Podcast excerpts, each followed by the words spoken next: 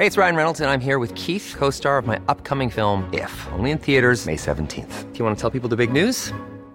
All right, I'll do. Sign up now and you'll get unlimited for $15 a month in six months of Paramount Plus Essential Plan on us. Mintmobile.com slash switch. Upfront payment of $45 equivalent to $15 per month. Unlimited over 40 gigabytes per month. Face lower speeds. Videos at 480p. Active Mint customers by 531.24 get six months of Paramount Plus Essential Plan. Auto renews after six months. Offer ends May 31st, 2024. Separate Paramount Plus registration required. Terms and conditions apply if rated PG.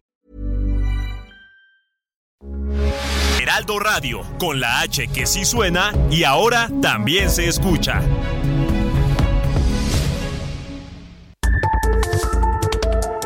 Las coordenadas de la información. Con Alejandro Cacho.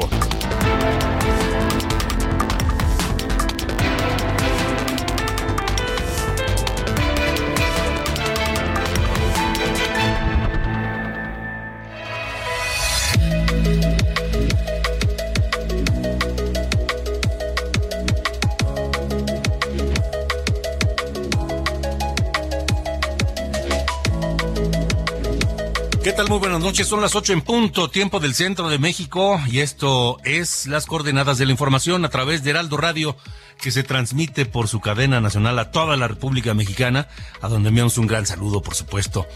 De frontera a frontera y de costa a costa, las coordenadas de la información, y más allá de la frontera norte, en los Estados Unidos, a través de Now Media Radio. Un saludo desde la capital de la República Mexicana.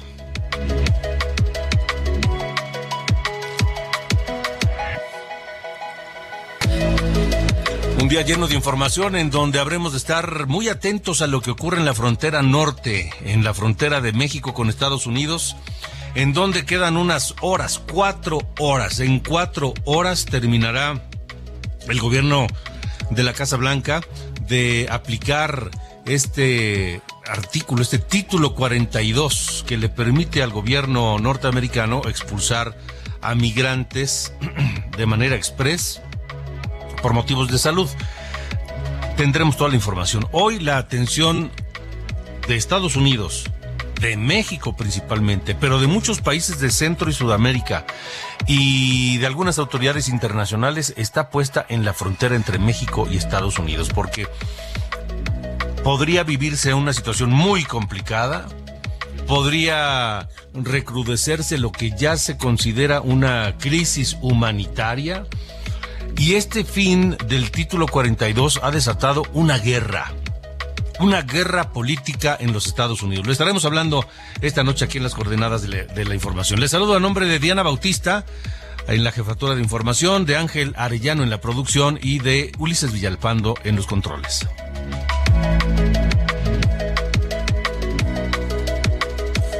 Yo soy Alejandro Cacho y esta noche platicaré con el gobernador de Yucatán, Mauricio Vila, sobre la Feria Cultural Yucatán Expone.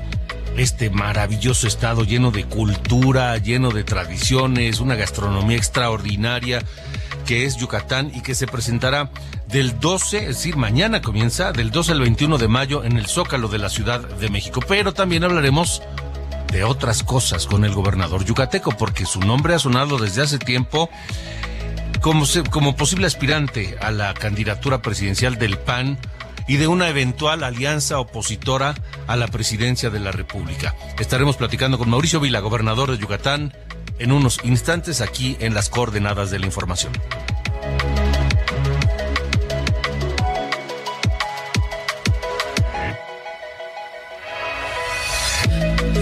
Bueno, y anoche, anoche, una hora y veinte minutos después de que termináramos esta emisión, pues tembló. ¿Ustedes lo sintieron? ¿Sintieron el sismo de ayer? Eh, francamente yo no lo sentí, no lo, no me percaté, no me di cuenta donde, donde me encontraba, pues no se sienten regularmente los, los sismos, pero sí los reportes hablan de que mucha gente que sí lo sintió y lo sintió fuerte. Hay imágenes en redes sociales donde este pues la sacudida estuvo importante. A mi amigo y compañero Javier Solórzano le tocó mientras estaba al aire en el noticiario de de, del Heraldo Televisión y, ahí se ve el momento en que comienza a moverse la tierra y, el movimiento de cámara y demás y Javier con mucha interés y con mucha tranquilidad, serenidad y con la experiencia que tiene manejó extraordinariamente bien la situación. Eh, pero bueno, ¿ustedes lo sintieron? ¿Cómo lo sintieron? Y no les llama la atención que este sismo, y todavía hoy hubo otro más, esta mañana hubo otro sismo también, el epicentro en la Ciudad de México. Por eso no se escucharon las, las, las, alertas sísmicas, la alarma sísmica no se no sonó porque el epicentro fue en la Ciudad de México. Y aunque su intensidad en grados Richter no fue grande, pues sí se sintió fuerte. A lo largo de este año, es decir, cinco meses de este 2023, se han registrado ocho ya, ocho microsismos en la Ciudad de México, con epicentro en la Ciudad de México, que no activan las alertas sísmicas. ¿Por qué sucede esto? ¿Qué le está pasando a la tierra o al subsuelo en, la ciudad, en el Valle de México, particularmente en la Ciudad de México?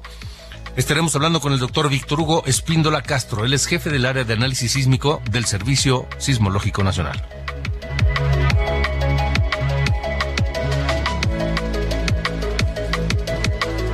Además, ya le decía, en cuatro horas dejará de estar en vigor esta, eh, esta facultad que tiene el gobierno de los Estados Unidos, el título 42, para expulsar de manera express a los migrantes con motivos de, por motivos de salud. Entrará en vigor otra cosa, otra facultad que hace lo mismo.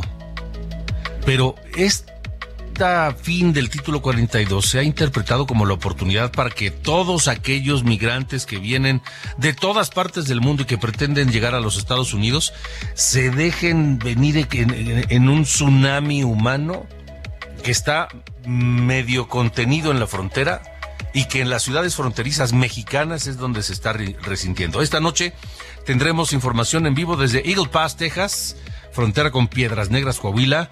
Tendremos información en Ciudad Juárez, que es frontera con El Paso, Texas, Ciudad Juárez, Chihuahua y El Paso, Texas.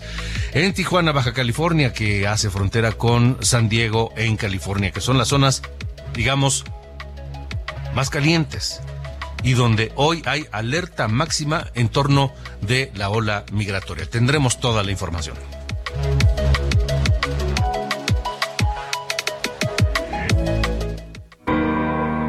Enseñaste que el amor no es una estafa y que cuando es real no se acaba. Intenté que no me veas llorar, que no veas mi fragilidad. Pero las cosas no son siempre como las soñamos. A veces corremos pero no llegamos. Nunca dudes que aquí voy a estar. Háblame que te voy a escuchar y aunque la vida me tratara así, voy a ser fuerte solo para ti. Lo único que quiero es tu felicidad y estar contigo. Una sonrisa tuya es mi debilidad. Quererte sirve de anestesia el dolor hace que me sienta mejor. Para lo que necesites estoy. Viniste a completar lo que soy. Se nos rompió solo un plato, no toda la vajilla. Y aunque no sé poner la otra mejilla. Escuchamos el nuevo tema de Shakira que fue anunciado desde ayer y creó una expectación mundial mi querido Ángel Arellano, ¿cómo estás? Buenas noches. Hola, ¿cómo estás Alejandro? Efectivamente, a las 6 de la tarde fue estrenado este tema acróstico, se llama. Es lo más reciente de Shakira. Lo publicó en su cuenta de YouTube y es una canción que le dedica a sus hijos, a Milan y a Sasha, quienes pues se mudaron con ella a Miami, allá en Florida, después de la separación de su hoy expareja, Piqué, y padre de ellos es Gerard Piqué, este exjugador del Barcelona, y ya la puede escuchar usted a través de la cuenta de YouTube. Es una letra en donde les da mensajes para afrontar pérdidas. Dice, se nos rompió un plato, no, no toda la vajilla, pues haciendo en alusión de que pues hay una pérdida en la familia, una pérdida, digamos, en sus integrantes pero siguen ellos unidos. Y varios mensajes que les da pues son mensajes de vida. Shakira a su par de hijos quien pues ya viven con ella allá en Miami Alejandra. Así arrancamos en esta noche. Muy bien pues estaremos atentos. Gracias Ángel. Gracias buenas noches. Buenas noches aprender a perdonar este sabio que solo te salga amor de sus labios. Si las cosas se dañan no se botan se reparan. Los problemas se afrontan y se encaran que reírse de la vida, A pesar de que duelan las heridas, se ha de entregar entero el corazón.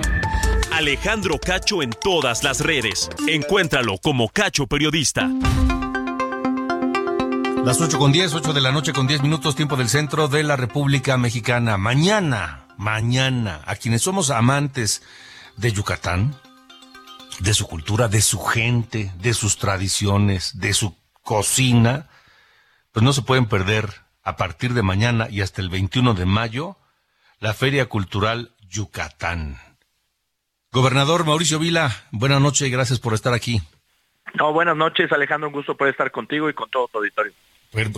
casi permanente presencia de Yucatán en la Ciudad de México, eso nos parece muy bien. Sí, mira, la verdad es que estamos haciendo este evento que se llama Yucatán Expone, que lo hemos hecho en otros estados de la República. Mira, ya lo hicimos en Durán, Chihuahua, en Jalisco, en Aguascalientes, y como tú bien dices, ya lo hicimos en tres delegaciones de la Ciudad de México, en Álvaro Obregón, en Magdalena Contreras y en Coyoacán. Y ahora vamos a estar presentes con Yucatán Expone, gracias al apoyo del gobierno de la Ciudad de México, en la plancha del Zócalo. ¿Qué es Yucatán Expone, Alejandro? Es llevar un pedacito de Yucatán a otro lugar de la República, en este caso la Ciudad de México, y vamos a tener cerca de 850 artesanos y artesanas yucatecos que nos van a estar presentando pues toda la gama de productos que hacemos en Yucatán. Te estoy hablando de salsas, condimentos, guayaberas y piles, calzado, repostería, artesanías, licores, miel, hamacas, bolsas, joyería, entre muchísimas otras cosas. Pero lo que estamos trayendo también es un espacio de convivencia familiar cambiar a quienes estamos invitando pues a todos los capitalinos a que nos visiten porque la entrada es gratuita.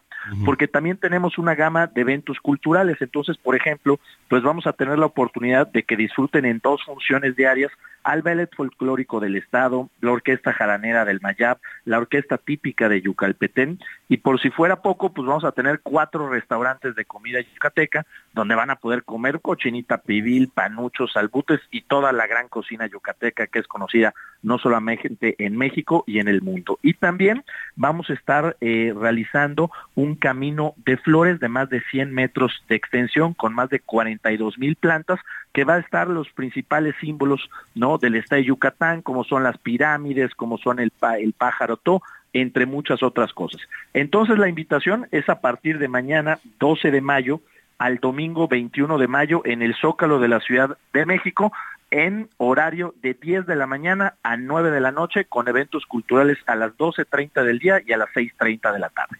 O sea, se puede ir uno a pasar pues toda una tarde eh, allá disfrutando de Yucatán, de su gente, de su cultura, de su gastronomía, de sus tradiciones y aprendiendo también de Yucatán. Sí, por supuesto, es un espacio de convivencia familiar, pues ahí llegas, paseas, ves si te gusta eh, algo, lo compras, si no te comes una torta de cochinita pibil o unos taquitos, empieza el show, ves el show, vas, recorres el camino de flores. Entonces, pues la verdad es que es una gran oportunidad y a nosotros esto nos sirve en dos vías principales, ¿no? Obviamente aumentamos la presencia de la marca Yucatán, entonces pues la gente cuando piensa en sus vacaciones, pues ya fue Yucatán Expone, le gustó mucho, dice, oye, mis próximas vacaciones, pues yo quiero ir a Yucatán. Y la otra también es que logramos muy buenas ventas con nuestros artesanos y artesanas, pues que son ventas que les ayudan mucho, pero que además se convierten en relaciones comerciales a mediano y a largo plazo. Te voy a poner un ejemplo, ¿no? Nos ha pasado en otras, eh, aquí en las delegaciones de la Ciudad de México. De repente se acerca una señora que vende camisas aquí en Ciudad de México, se contacta con las artesanas y las costureras de Quimbila y le empieza a pedir 100 guayaberas al mes y con esto se empieza a volver una relación comercial que se vuelve de manera permanente. Entonces, este es un ganar-ganar para todos. En Yucatán promocionamos nuestro estado, generamos relaciones comerciales y la gente de la Ciudad de México pues tiene la oportunidad de disfrutar de manera gratuita de un pedacito de Yucatán en el Zócalo. Muy bien, entonces repitiendo, va a ser de mañana 12 al 25. Al domingo 21 de mayo. En ah, el 21. Ok, en el Zócalo de la Ciudad de México, de 10 de la mañana hasta las 9 de la noche. 9 de la noche, pues ahí está una gran oferta. Además, pues las personas que no, por la razón que sea, no han podido conocer, visitar Yucatán, esta es una gran oportunidad de que se enamoren de este estado extraordinario y que luego se animen a vivirlo, pero ya, ya, ¿no, gobernador?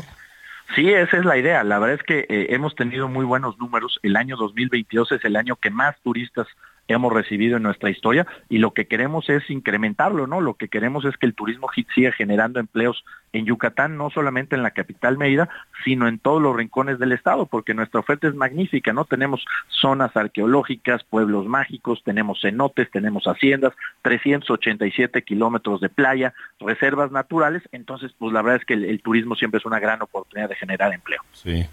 Y, vamos a poder encontrar productos yucatecos, por ejemplo, el recado o, los chiles habaneros o la naranja todo van a poder encontrar. Hay desde las botanas, las frituras, las salsas, la miel, todo está por allá. Perfecto. Pues hay que, hay que aprovechar, gobernador, y quiero aprovechar precisamente para hablar de esta mm, columna que en las eh, páginas del Heraldo de México, como columna invitada, eh, publicó precisamente hoy la gran causa nacional, que el título dice mucho, y leído entre líneas, pues eh, dice más este texto en donde se asegura que la pobreza es el origen de muchos de nuestros problemas. Y se reconoce que el mayor rezago lo vive y lo ha sufrido el, el sureste, pero que la división también del país pues no nos ayuda, gobernador. Sí, mira, eh, la realidad es que hoy que se habla tanto, ¿no? De, de, de, las elecciones del 2024, para mí es muy importante, pues, pues saber qué es lo que queremos hacer con este país, ¿no? Y, y decimos la gran causa nacional porque hoy en México sigue siendo un país donde existe mucha pobreza, más de 55 millones de mexicanos y mucha desigualdad. Y la gran causa nacional tiene que ser que todos los actores políticos, sociales y económicos nos unamos, hagamos un frente común para poder, ¿no? reducir estos índices que tenemos. Mire, este país durante los últimos 20 años ha tenido crecimiento económico pero también ha aumentado la pobreza y la desigualdad. Esto quiere decir que algo no hemos hecho bien. Y hay algunos que hoy dicen, oye, es que hay que meterle mucho, aprovechar el nearshoring y los empleos, y otros que dicen, no, hay que meterle mucho a los apoyos sociales. Yo creo que hay que hacer las dos cosas. Necesitamos aprovechar las grandes oportunidades que tenemos hoy con el nearshoring para atraer empleos y atraer empresas, pero necesitan haber apoyos sociales que le permitan a las personas generar esas capacidades para que cuando esos empleos lleguen se puedan aprovechar. Hoy muchos sectores de la población, por no tener la oportunidad de tener una buena educación, por tener que dejar la escuela, por tener que trabajar, pues ven pasar esas empresas y no lo aprovechan y por eso los márgenes de pobreza se siguen haciendo más grandes. Para que esto lo podamos enfrentar, tenemos que dejar el estado de polarización que está viviendo el país, que si los chairos, que si los fifís, que si los conservadores, y tenemos que unirnos porque si nos unimos podemos tener mucho mejores resultados. Y este no, no se tiene que ver desde una parte técnica, por supuesto que la parte técnica y las políticas públicas, pero lo que tiene que haber en verdad es voluntad política, voluntad política para entendernos, voluntad política para dialogar y para poder sumar a las fuerzas políticas, a los sectores económicos y sociales en esta causa nacional, pues que es darle a la gente las oportunidades que necesita para poder salir adelante en base a su esfuerzo. Ahora, gobernador, el país está enfrentado. Eh, hay una polarización como nunca la habíamos visto y todo parece indicar que va a seguir en ese sentido y que llegaremos al 2024 todavía más enfrentados, pero eso no nos ayuda, no nos sirve. Yo, yo, yo coincido contigo, ¿no? Esta polarización lo único que hace es complicar más el panorama político que hay. Eh, en Yucatán, ahora sí que hemos predicado con el ejemplo. En Yucatán tenemos un estilo de trabajo que hoy nos ha permitido estar viviendo un momento histórico, ¿no? Y te voy a dar unos, unos datos. Mira, el 2021 es el año con el mayor crecimiento económico en la historia de Yucatán. Ese mismo año, el año que más empleos hemos creado en nuestra historia. El 2022, el año que más turistas hemos recibido el 2022 el año que hemos tenido los mejores indicadores de seguridad, que ya éramos el estado más seguro del país, el año con la mayor cantidad de inversión extranjera en la historia. ¿Y cómo lo hemos logrado? Trabajando en equipo, sin ver colores partidistas, una excelente relación de trabajo con el gobierno federal, una excelente relación de trabajo con otros gobernadores y gobernadoras como lo que estamos haciendo aquí en Ciudad de México y una excelente relación con los 106 alcaldes de Yucatán que hay de todos los colores y sabores. Yo estoy convencido, eh, Alejandro, que suficientes problemas tiene este país para que nos estemos metiendo el pie los unos a los otros. Lo que necesitamos es dejar de ver colores partidistas y hacer lo que la gente necesita, que es que le resolvamos sus problemas. Si trabajamos en equipo, tenemos mejores posibilidades de dar resultados y eso es lo que estamos demostrando en Yucatán. Eh, dice gobernador en este texto que resolver el, problema de la desigualdad y la pobreza implica que debemos hacer de la superación de la pobreza la gran causa futura de México. Sí, por supuesto, ¿no? Podemos hablar de muchos problemas que tiene este país, pero mientras siga habiendo la cantidad de pobreza, esta desigualdad, pues mucha gente va a optar por la informalidad, que no le va a dar una pensión, que no le va a dar la oportunidad de ir a un doctor cuando lo necesite. Mucha otra gente se va a desesperar y va a empezar a integrar bandas del crimen organizado. Necesitamos atajar este tema. Creo que a lo largo de los años han habido políticas públicas que está haciendo este gobierno actualmente, que han hecho gobiernos anteriores, que han funcionado, pero que lamentablemente cuando vienen los cambios de gobierno, como esto lo hizo el anterior, lo quitamos y como esto lo está haciendo el de ahorita, lo criticamos. Yo te voy a poner un ejemplo, ¿no? Creo que algo que hay que resaltar es que en este sexenio se están dando muchos apoyos sociales que estos apoyos sociales es lo que hoy le permite a millones de familias en México respirar después de la crisis del COVID y respirar pues, después de los temas inflacionarios que hemos estado viendo en el mundo. Pero también en sexenios anteriores, por ejemplo, programas como las escuelas de tiempo completo, que dieron la oportunidad a millones de madres de familia a entrar al mercado laboral, de poder estar trabajando y tener la tranquilidad de que sus hijos están en la escuela con una buena educación y que desaparecen. ¿Por qué no hacer un lado los colores y juntarlo mejor pues, de los dos escenarios y generar una política que permita hacer de esto una gran cruzada nacional. Y recupero una frase que me parece fundamental, parece sencilla, parece simple, pero fundamental. Dice, llegó la hora de recuperar la confianza, esa confianza que hemos perdido y que nos enfrenta entre nosotros mismos. Sí, la verdad es que hoy necesitamos confianza para sentarnos a platicar, para sentarnos a dialogar, para conciliar, para poner por delante los intereses de este país sobre los intereses de grupos o los intereses partidistas. Yo estoy convencido, Alejandro, que este país tiene todo por delante. Y estoy convencido de que si los mexicanos, los mexicanos nos unidos, nadie nos va a poder detener. Bueno, pues gobernador, este, este, todo este texto es una reflexión, claro, por supuesto, de cara a las aspiraciones de la candidatura presidencial del 2024. ¿Lo entiendo bien así? Interés en, participar en el, en el proceso del 24 del Partido de Acción Nacional. Eh, no tengo claro cuál, va a ser el método porque no ha sido definido. También tengo claro que mi principal responsabilidad es con las y los yucatecos. Tenemos muchos proyectos en Yucatán que estamos eh, trabajando. Yo no me veo mañana saliendo a hacer campaña política por todo el país, pero sí me veo en septiembre, octubre, tomando una decisión que si se generan las condiciones y los resultados de gobierno que estamos en Yucatán pueden encabezar una candidatura, pues tener la oportunidad de esto que hoy es una reflexión, poderlo hacer una realidad necesariamente en coalición? Sí, yo creo que hoy el tema de la coalición es fundamental para poder ser más competitivos, para poder tener una expectativa de triunfo. Creo que se ha comprobado que cuando vamos en alianza las posibilidades de triunfo mejoran y yo esperaría poder tener sí alianza con los partidos, que esa pues es buena, pero la principal alianza que se necesita es con las y los ciudadanos. Al PAN le ha ido bien cuando los ciudadanos ven representados en el PAN sus esperanzas, sus anhelos, sus causas, y eso es lo que tenemos que salir a recuperar. De acuerdo, gobernador Mauricio Vila. Bueno, seguiremos atentos y platicando estos temas, estos puntos de vista, estas propuestas, estas visiones del futuro para México. Y pero por lo pronto, pues este podemos hacerlo con una buena torta de lechón, de cochinita o algunos otros manjares ahí en el Zócalo a partir de mañana. Me parece perfecto. Ahí los esperamos del 12 al 21 de mayo en la plancha del Zócalo de la Ciudad de México. Gobernador Mauricio Vila, gracias. Al contrario, Alejandro, un gusto poder estar contigo, con todo tu auditorio. Buenas noches. Igualmente, buenas noches, el gobernador de Yucatán, Mauricio Vila. Son las ocho con veintitrés, momento de hacer una pausa. Se va rapidísimo el tiempo. Este programa dura una hora, pero pareciera que dura diez minutos. Vámonos a la pausa y escuchamos hoy a un músico que no tiene parangón. Me refiero a Bob Marley, que nació, que perdón, eh, que murió en Miami el 11 de mayo de 1981. Tenía 36 eh, años. Muy joven murió Bob Marley. Con este uno de sus temas eh, icónicos. Would You Be Loved? Bob Marley este compositor jamaicano, cuyo nombre real era Robert Nesta Marley, y que nació el 6 de febrero de 1945. Pausa, regresamos en las coordenadas de la información. Yo soy Alejandro Cacho.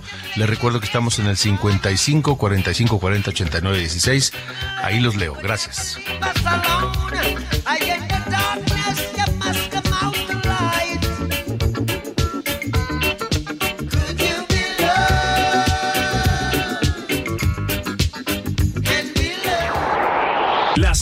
De la información. Con Alejandro Cacho.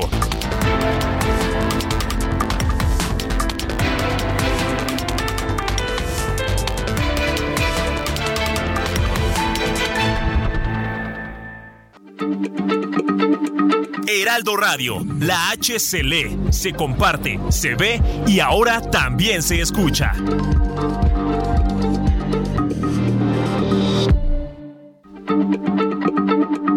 Heraldo Radio, la H se lee, se comparte, se ve y ahora también se escucha.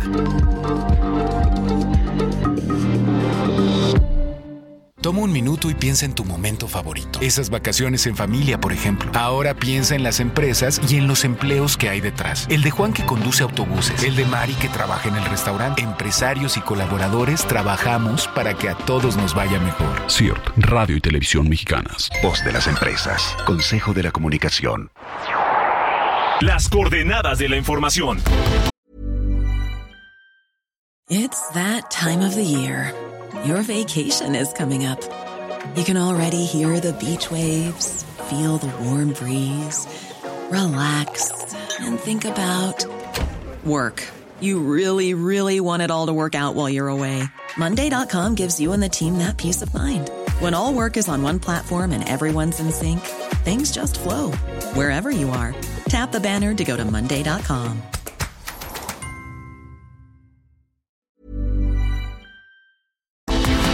Con Alejandro Cacho.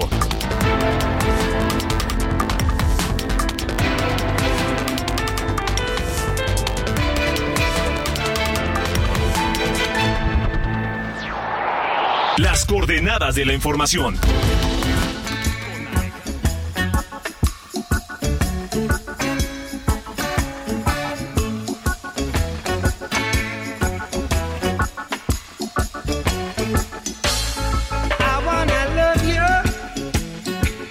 Las 8 con 31 tenemos mucha información en este jueves 11 de mayo de 2023. Seguimos en las coordenadas de la información. Yo soy Alejandro Cacho y recordamos hoy a Bob Marley que murió el 11 de mayo del 81 en Miami a los 36 años. Is This, is, is this Love es de Bob Marley y hoy lo recordamos.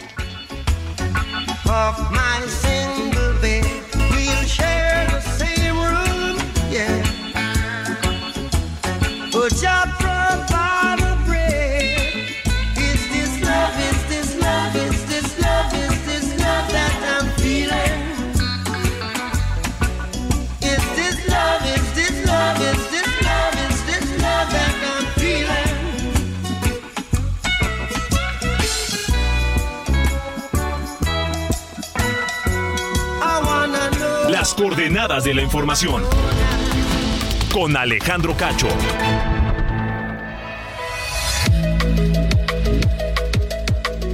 Buenas noches, soy Diana Bautista y les saludo con el resumen de noticias. El presidente Andrés Manuel López Obrador propuso al presidente de la Cámara de Diputados, Santiago Krill, hacer una iniciativa juntos para desaparecer los fideicomisos del Poder Judicial y esos recursos destinarlos a becas para familias pobres. En respuesta, el diputado panista aceptó el reto y citó al presidente el próximo 18 de mayo pidiéndole seriedad con el tema de las becas y que salga del presupuesto que tiene asignado en educación y no solo que busque afectar al Poder Judicial. La diputada de Morena, Reina Celeste Asensio, propuso una reforma a la legislación electoral para sancionar con multas de hasta 51.870 pesos a los moderadores de debates entre candidatos que actúen con notoria parcialidad.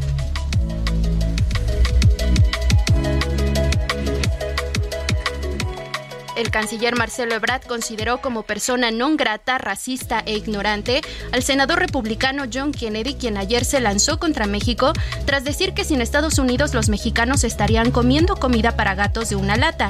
Esto durante la comparecencia de la directora de la DEA, Ann Milgram, a quien además le pidió llamar al presidente López Obrador para hacer un trato y permitir que el ejército estadounidense combata los cárteles de la droga en México.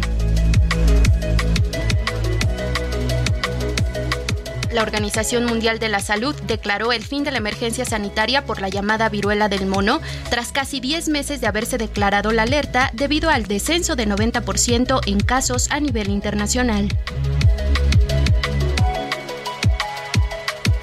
Finalmente, atención, para este fin de semana se prevén tormentas muy fuertes con chubascos y granizadas en el norte del país, Coahuila, Nuevo León y Tamaulipas, y también se esperan lluvias en Hidalgo, Puebla, Tlaxcala y el Valle de México. Fueron las noticias de hoy jueves. Buenas noches.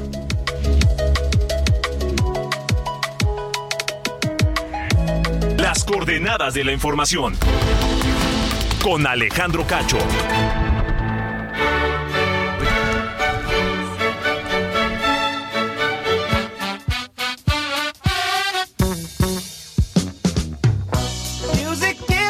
¿Qué pasa, mi querido Carlos Allende? Buenas noches. ¿Cómo está, mi estimado señor Cacho? Siempre un absoluto placer. Eh, en estos momentos de, conexión eh, informativa. Hoy es algo interesante, fíjate, porque ya ves que eh, acabando abril, además de toda la maquila legislativa que se aventaron los del Senado, también el INE anduvo despachando asuntos, aprobando registros de agrupaciones políticas nacionales. ¿Qué es eso? Básicamente son como prepartidos, ¿no? O sea, no son partidos políticos como tal, no tienen financiamiento, pero tienen ahí reconocimiento de que existen, ¿no? De que son organizaciones con fines políticos y que eh, tienen afiliados, ¿no? Es más o menos cómo se puede explicar lo que es una APN, ¿no? La eh, Agrupación Política Nacional.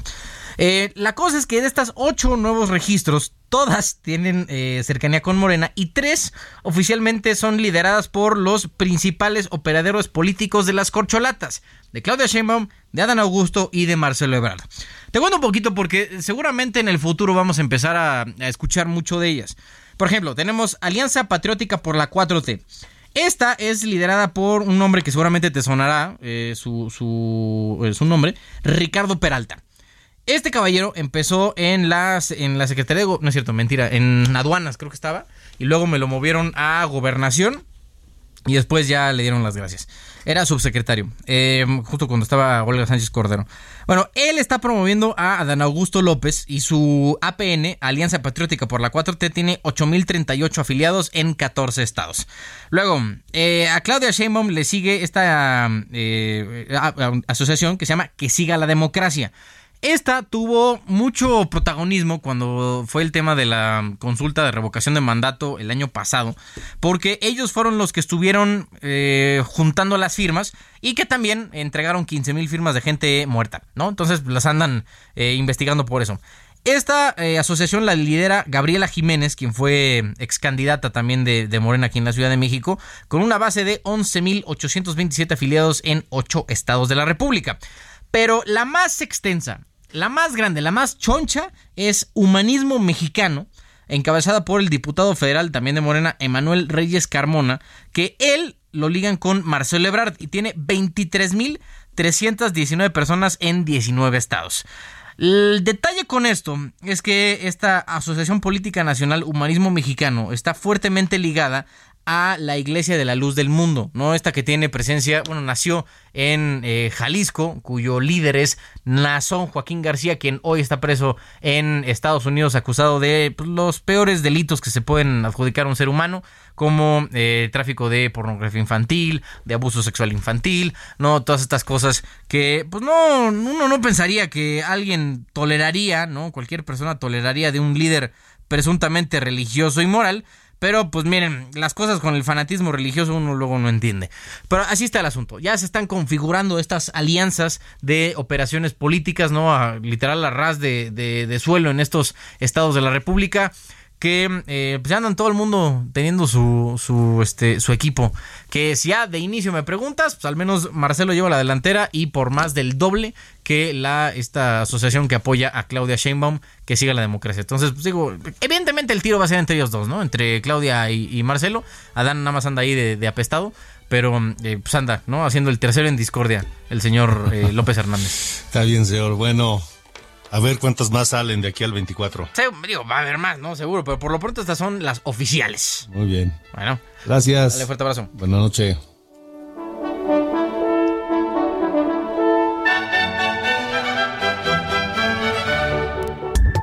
Alejandro Cacho en todas las redes. Encuéntralo como Cacho Periodista.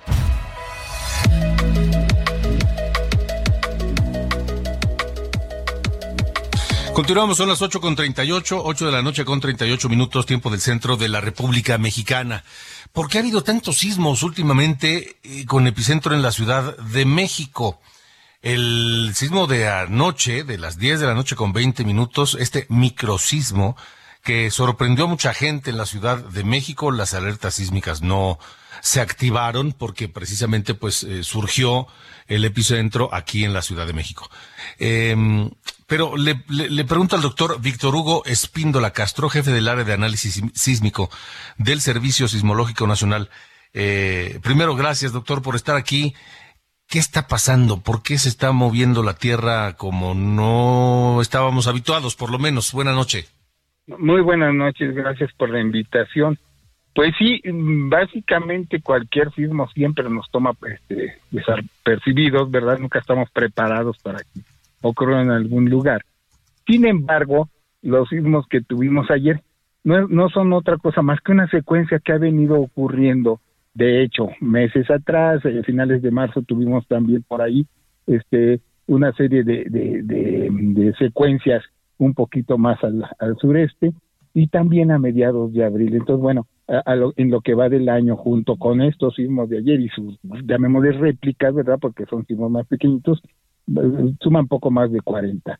Entonces, tampoco es un, un, un, fenómeno ajeno, ¿verdad? No son, no es una actividad anómala. Son, eso, estos ocurren periódicamente. Sin embargo, hay veces que pasan eh, eh, muchos meses, muchos años, hasta que se vuelven a percibir. Ciertamente en esta ocasión, pues ha sido una secuencia un poquito pesada, si ustedes quieren, y estos últimos de ayer, de las 10 de la noche para acá, pues sí, se han juntado, que sin lugar a duda, solamente el, de mayor magnitud fue percibido por mayor parte de la población en esa región, pero los subsecuentes, que le, le siguieron únicamente son en, eh, eh, eh, prácticamente arriba del epicentro. Ahora, estos sismos están asociados, como todos este, los sismos tectónicos, al desplazamiento súbito de fallas, fallas activas que también tenemos presentes aquí en lo que es el Valle de México, en la Cuenca de México y en particular en la Ciudad de México. No es una falla o dos fallas que existan, ¿verdad? Es un complejo de fallas que prácticamente, prácticamente atraviesan toda este, la Ciudad de México y que forman parte de la estructura de fallas en, eh, del eje volcánico. Recordamos que, que estamos asentados en el eje volcánico transmexicano y eso ha dado origen. Precisamente estamos a 2200. Esta altura, altura se, se, se, se, logra también con grandes esfuerzos que hay en el interior de la Tierra, ¿verdad? En el manto que está haciendo presión hacia arriba por el material eh, eh, que se funde de la placa de cocos y eso ha dado origen a toda la cantidad de volcanes que existen en el eje volcánico y también junto con esta deformación, ¿verdad? A gran cantidad de fallas que se han originado desde eh, tiempo atrás. Ahora, eh, doctor, ¿tienen que ver esos movimientos de las fallas o de las placas debajo de la Tierra con las erupciones en el Popocatépetl que han coincidido con, en estos días? No, estas últimas que ha tenido el pues se han coincidido, pero eh, han estado presentes desde 1994 a lo largo de, que, se reactivó este volcán este con gran cantidad de exhalaciones o erupciones pues y no siempre ha habido sismos son, digamos que son fenómenos eh, que vienen juntos siempre la actividad volcánica viene también junto con gran actividad este, tectónica.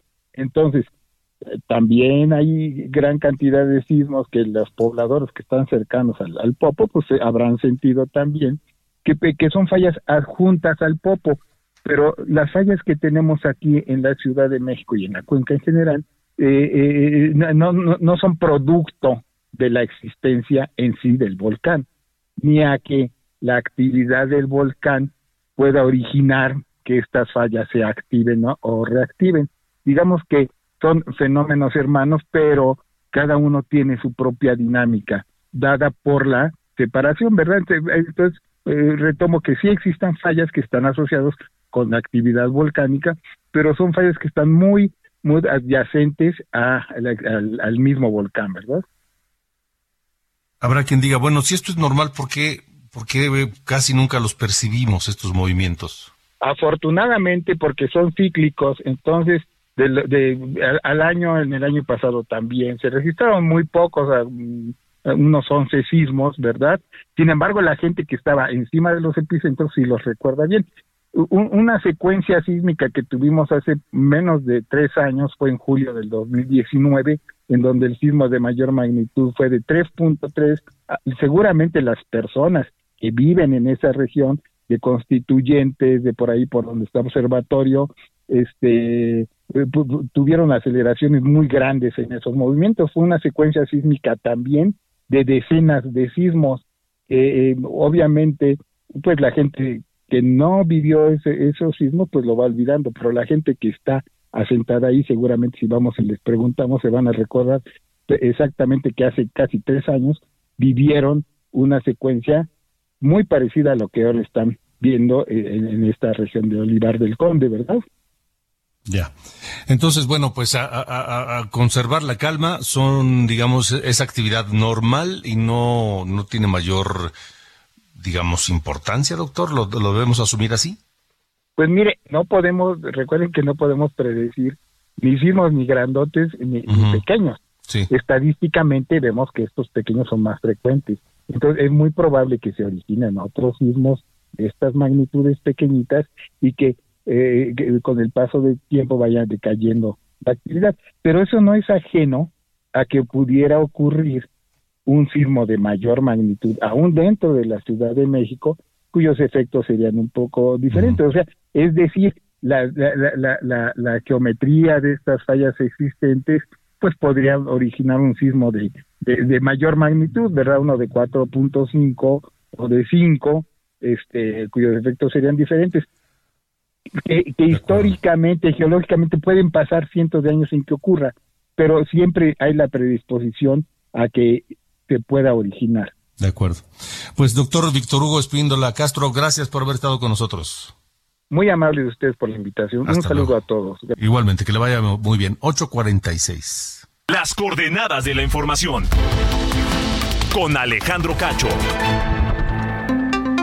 En poco más de tres horas estará levantándose, dejándose de aplicar el título 42 y esta noche la frontera México con Estados Unidos está en alerta máxima. ¿Por qué?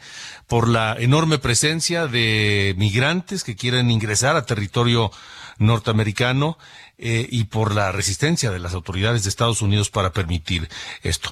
Nos enlazamos esta noche con, con Gustavo Soto del programa Visión Empresarial de Now Media que él está en un punto de control, precisamente en la frontera de Eagle Pass, en Texas y Piedras Negras, Coahuila. Gustavo, buena noche. ¿Qué es lo que se ve por allá? Alejandro, buenas noches para ti, para tu audiencia. Y como lo mencionas, efectivamente la condición cada vez es más crítica aquí en la frontera. Estamos eh, con un número eh, récord, 48 mil inmigrantes de todas las nacionalidades de Sudamérica, México y, Centroamérica, por supuesto, que quieren pasar de manera irregular aquí hacia los Estados Unidos. Eh, la crisis humanitaria, porque eso es lo que es, la presencia de todas estas personas, miles de personas que llegan a veces con familias enteras y que no tienen dónde dormir, qué comer, dónde asistir, su salud, absolutamente nada y solamente movidos por la esperanza de que el gobierno de Estados Unidos les abra la puerta. Eso es una crisis porque además pone en graves problemas a las ciudades fronterizas del norte de México, Gustavo. Claro, Alejandro, y sobre todo eh, para nosotros los latinos y para nosotros los hispanos. Vimos esta mañana que estaban expulsando, por ejemplo, para el caso de Colombia, sale un avión con 205 inmigrantes, los expulsaron de país, de Guatemala sacan 387 sin que haya terminado el título 42. Hay una hora establecida para el título 42, pero lo que nos dicen las personas que logramos entrevistar en su momento es que se sienten engañadas, que se sienten timadas porque los sacan antes de que la ley terminara. Es decir, no les dieron la oportunidad de presentarse ante un juez exponer su caso para que el juez determinara si eran aceptados o no eran aceptados como refugiados aquí en los Estados Unidos bajo la figura del título 42. ¿Qué es lo complicado en este momento, Alejandro? Vemos personas que están tratando de subirse al tren La Bestia, lo que conocemos como La Bestia, de madres, eh, mujeres embarazadas, eh, hombres con niños en brazo, arriesgando su vida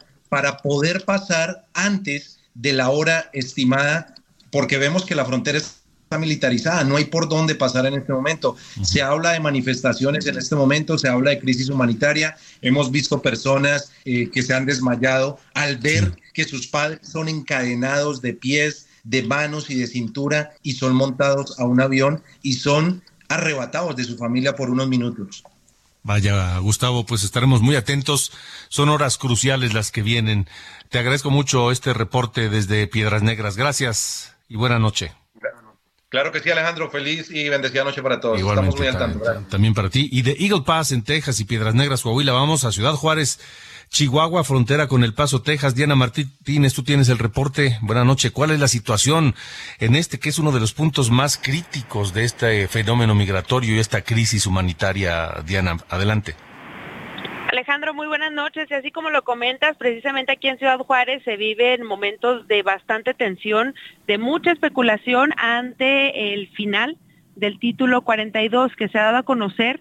Termina a las 11.59 pm hora del este, es la hora de Washington, son dos horas menos aquí en Ciudad Juárez, aquí en México, y entrará en vigor pues prácticamente en una hora el fin del título 42. A partir de entonces, todos los migrantes serán procesados bajo el título 8, que nunca dejó de funcionar, hay que mencionarlo, pero ante la emergencia sanitaria, las autoridades migratorias preferían el título 42 para expulsar de manera inmediata a los migrantes sin eh, ni siquiera que esto generara alguna complicación de ser expulsados de los Estados Unidos para México o para su país de origen sin consecuencia para migrar en el futuro. Sin embargo, las consecuencias bajo el título 8 es que serán procesados para ser deportados, podrán enfrentar prohibiciones de cinco años para regresar a Estados Unidos y enfrentar incluso encauzamientos criminales por intentar entrar a ese país de manera ilegal. Una situación bastante complicada la que se vive en esta zona de la frontera por el despliegue de alrededor de 600 elementos de la Guardia Nacional, instalación de kilómetros de alambres de púas a lo largo del bordo fronterizo y la presencia de miles de personas día y noche en lo que son conocidas como las puertas 40 y 42, donde los migrantes estaban entregando ante la patrulla fronteriza, ante los elementos de la patrulla fronteriza. Y es que, como bien remarcabas, tan solo en Ciudad Juárez se tiene la contabilidad de que son 35 mil personas migrantes, lo que equivale a un poblado eh, pequeño, a un municipio pequeño del estado de Chihuahua. Y en la ciudad del Paso es una situación similar. Albergues desbordados, migrantes presentándose ante la oficina de migración para eh, pues solicitar que puedan retirarse del país de manera voluntaria y que esto no implique algún riesgo para cuando ellos quieran solicitar asilo o presentar algún proceso.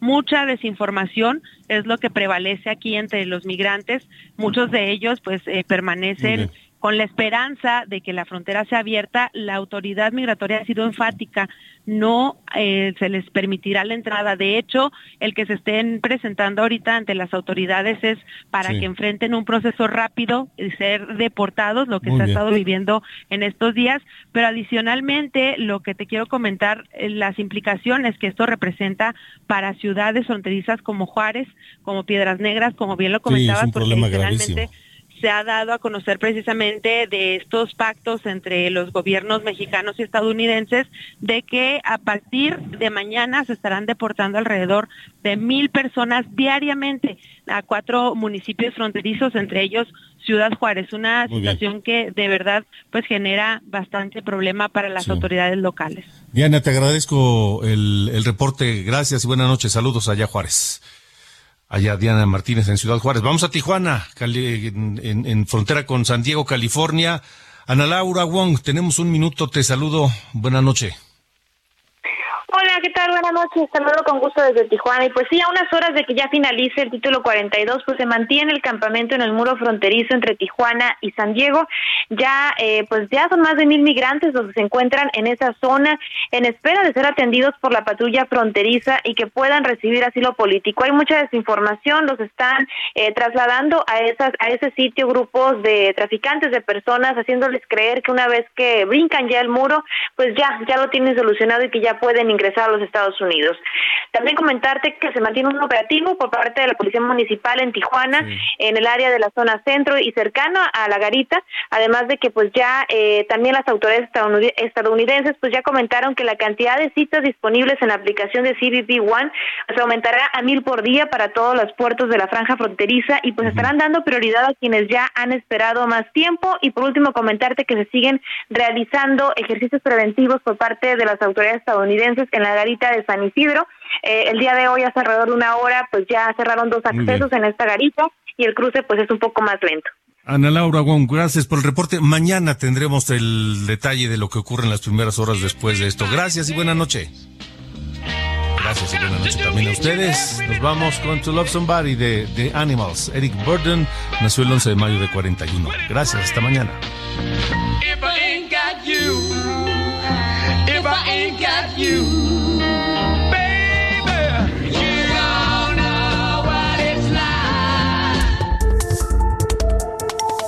Esto fue Las coordenadas de la información con Alejandro Cacho.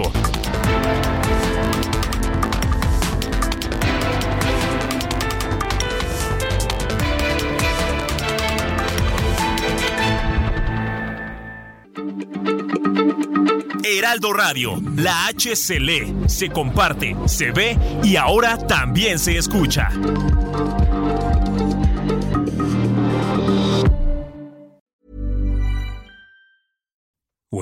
Make decisions for your company, you look for the no-brainers. And if you have a lot of mailing to do, stamps.com is the ultimate no-brainer.